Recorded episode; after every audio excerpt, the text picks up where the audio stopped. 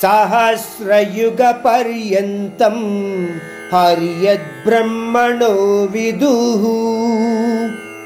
रात्रिं युगसहस्रान्तां तेहो रात्रविदो जनाः ఈ శ్లోకంలో శ్రీకృష్ణుడు బ్రహ్మ కాలమానం గురించి మనకు తెలియచేస్తున్నాడు మన నిత్య జీవితంలో మనం ఏం చెప్పుకుంటూ ఉంటాము? మనకు ఒక పగలుందని ఒక రాత్రి ఉందని ఈ విధంగా సంవత్సరంలో మూడు వందల అరవై ఐదు రోజులు ఉన్నాయని ఆ మూడు వందల అరవై ఐదు రోజులను కలిపి మనము ఒక సంవత్సరంగా చెప్పుకుంటామని మనకు తెలుసు. అదేవిధంగా ఈ పరమాత్ముని యొక్క సృష్టిలో అన్నీ కూడా నశింపబడేవే కాబట్టి వాటికి కూడా ఒక కాలమానము అనేది ఉంది. అందువలన ఈ శ్లోకంలో పరమాత్ముడు బ్రహ్మలోకంలోని కాలమానం గురించి మనకు తెలియచేయటానికి ప్రయత్నిస్తున్నాడు. నేను చాలా క్లుప్తంగా చెప్పడానికే ప్రయత్నిస్తున్నాను. ఇది చాలా జటిలమైన విషయము. ఎందరో మేధావులు ఎన్నో రకాలుగా చెబుతూ ఉంటారు. కానీ ఫలానాది సత్యము ఫలానాది అబద్ధము అని చెప్పటానికి ఇక్కడ తావు లేదు. అందువలన బ్రహ్మలోకంలో ఉన్న బ్రహ్మకి వేయి యుగాలు ఒక పగలుగాను మరి ఒక వేయి యుగాలు ఒక రాత్రిగాను పరిగణింపబడతాయి అని మనకు ఇక్కడ పరమాత్ముడు తెలియచేస్తున్నాడు. అంటే బ్రహ్మంగారికి అంటే బ్రహ్మ అంటే ఎవరు? సృష్టికర్త అయిన బ్రహ్మ. మనం అంతకుముందు చెప్పుకున్నాము అపర ప్రకృతి పరా ప్రకృతి అని. పరాప్రకృతిలోంచి వచ్చిన అంశమే అపర ప్రకృతి కానీ అపర ప్రకృతి యొక్క సృష్టికర్తగా మనము బ్రహ్మంగారిని అంటే బ్రహ్మదేవుడిని గుర్తిస్తూ ఉంటాము.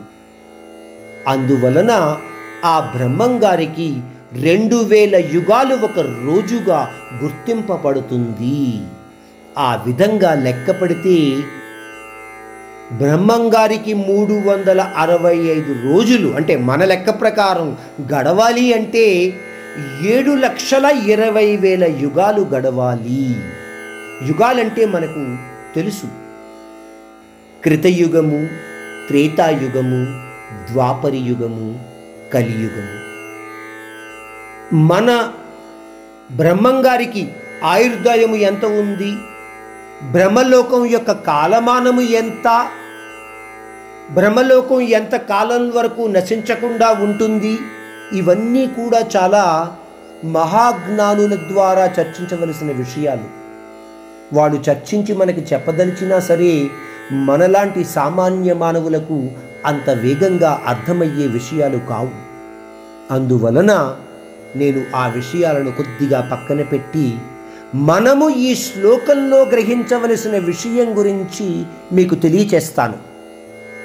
మనము గ్రహించవలసిన విషయం ఏమిటి అంటే ఆ పరమపదము తప్పించి మిగతా అన్ని లోకాలు కూడా కాలమానాల ప్రకారము నశింపబడేవి.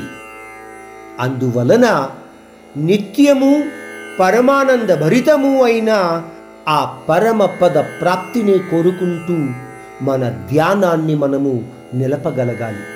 సాధారణమైన పని కాదు. కానీ ప్రయత్నిస్తే జరగనిది కూడా కాదు. మన జీవితంలో ఒక ఆశయాన్ని పెట్టుకుని ఆ పరమాత్మునినే మన నిత్య జీవిత దైవంగా భావించి మన ఆత్మలో ఉన్న పరమాత్మ తత్వాన్ని గ్రహించగలిగిన నాడు మనము ఆ పరమ పదాన్ని పొందే అవకాశాన్ని కూడా చూడగలుగుతాము.